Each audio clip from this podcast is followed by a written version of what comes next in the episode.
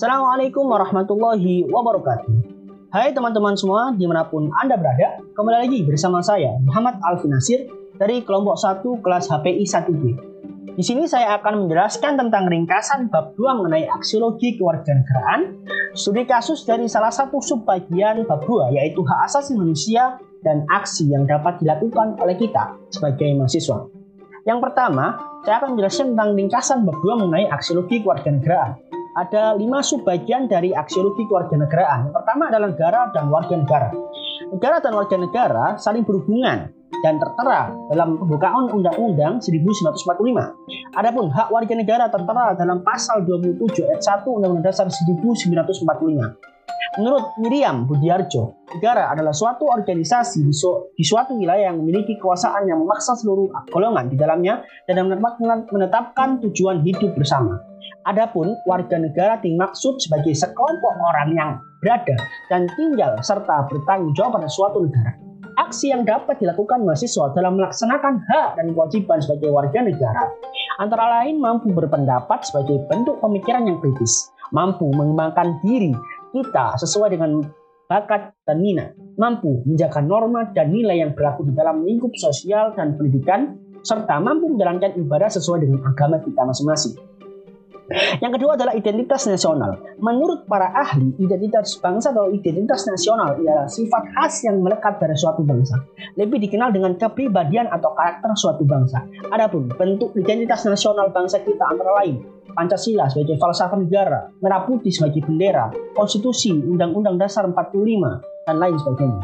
Sebagai warga negara, ada beberapa tindakan yang harus dilaksanakan antara lain mendukung perekonomian dengan memberi produk-produk dalam negeri, menumbuhkan sikap gotong royong dan musyawarah mufakat dalam mengambil keputusan serta mendukung sifat atau sikap toleransi antar masyarakat. Yang ketiga adalah ketahanan nasional. Ketahanan nasional merupakan kondisi hidup dan kehidupan nasional yang harus senantiasa diwujudkan dan dibina secara terus-menerus serta sinergi.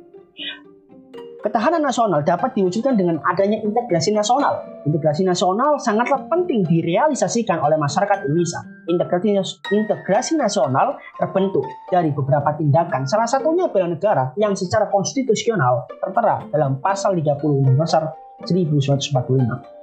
Bela negara tidak selalu berkonotasi berperang, namun dapat dilakukan dengan mengamankan lingkungan sekitar, membantu antar sesama warga masyarakat, dan belajar dengan tekun, khususnya pendidikan keluarga negaraan. Yang keempat adalah partisipasi politik. Menurut menurut Ramlan Sur Bakti, partisipasi politik adalah bentuk keikutsertaan warga negara biasa dalam menemukan atau menentukan segala keputusan yang menyangkut atau mempengaruhi hidupnya bentuk partisipasi politik di Indonesia dengan diadakannya pemilu baik tingkat pusat hingga tingkat daerah.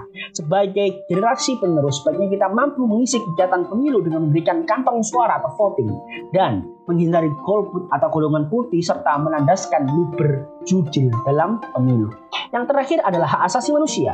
Hak asasi manusia merupakan hak dasar atau hak keluarga negaraan yang melekat pada seseorang sejak dia dilahirkan secara kodrat, yang diberikan langsung oleh Tuhan Yang Maha Esa, yang tidak bisa dirampas dan dicabut eksistensinya, serta harus dihormati, dijunjung tinggi dan dilindungi oleh negara, hukum, pemerintah, dan setiap orang demi kehormatan dan perlindungan harkat dan martabat sebagai manusia kita dapat merealisasikan hak asasi manusia mulai beberapa tindakan antara lain tidak mengganggu peribadatan agama lain, menghargai pendapat orang lain, dan berperilaku sopan dan santun.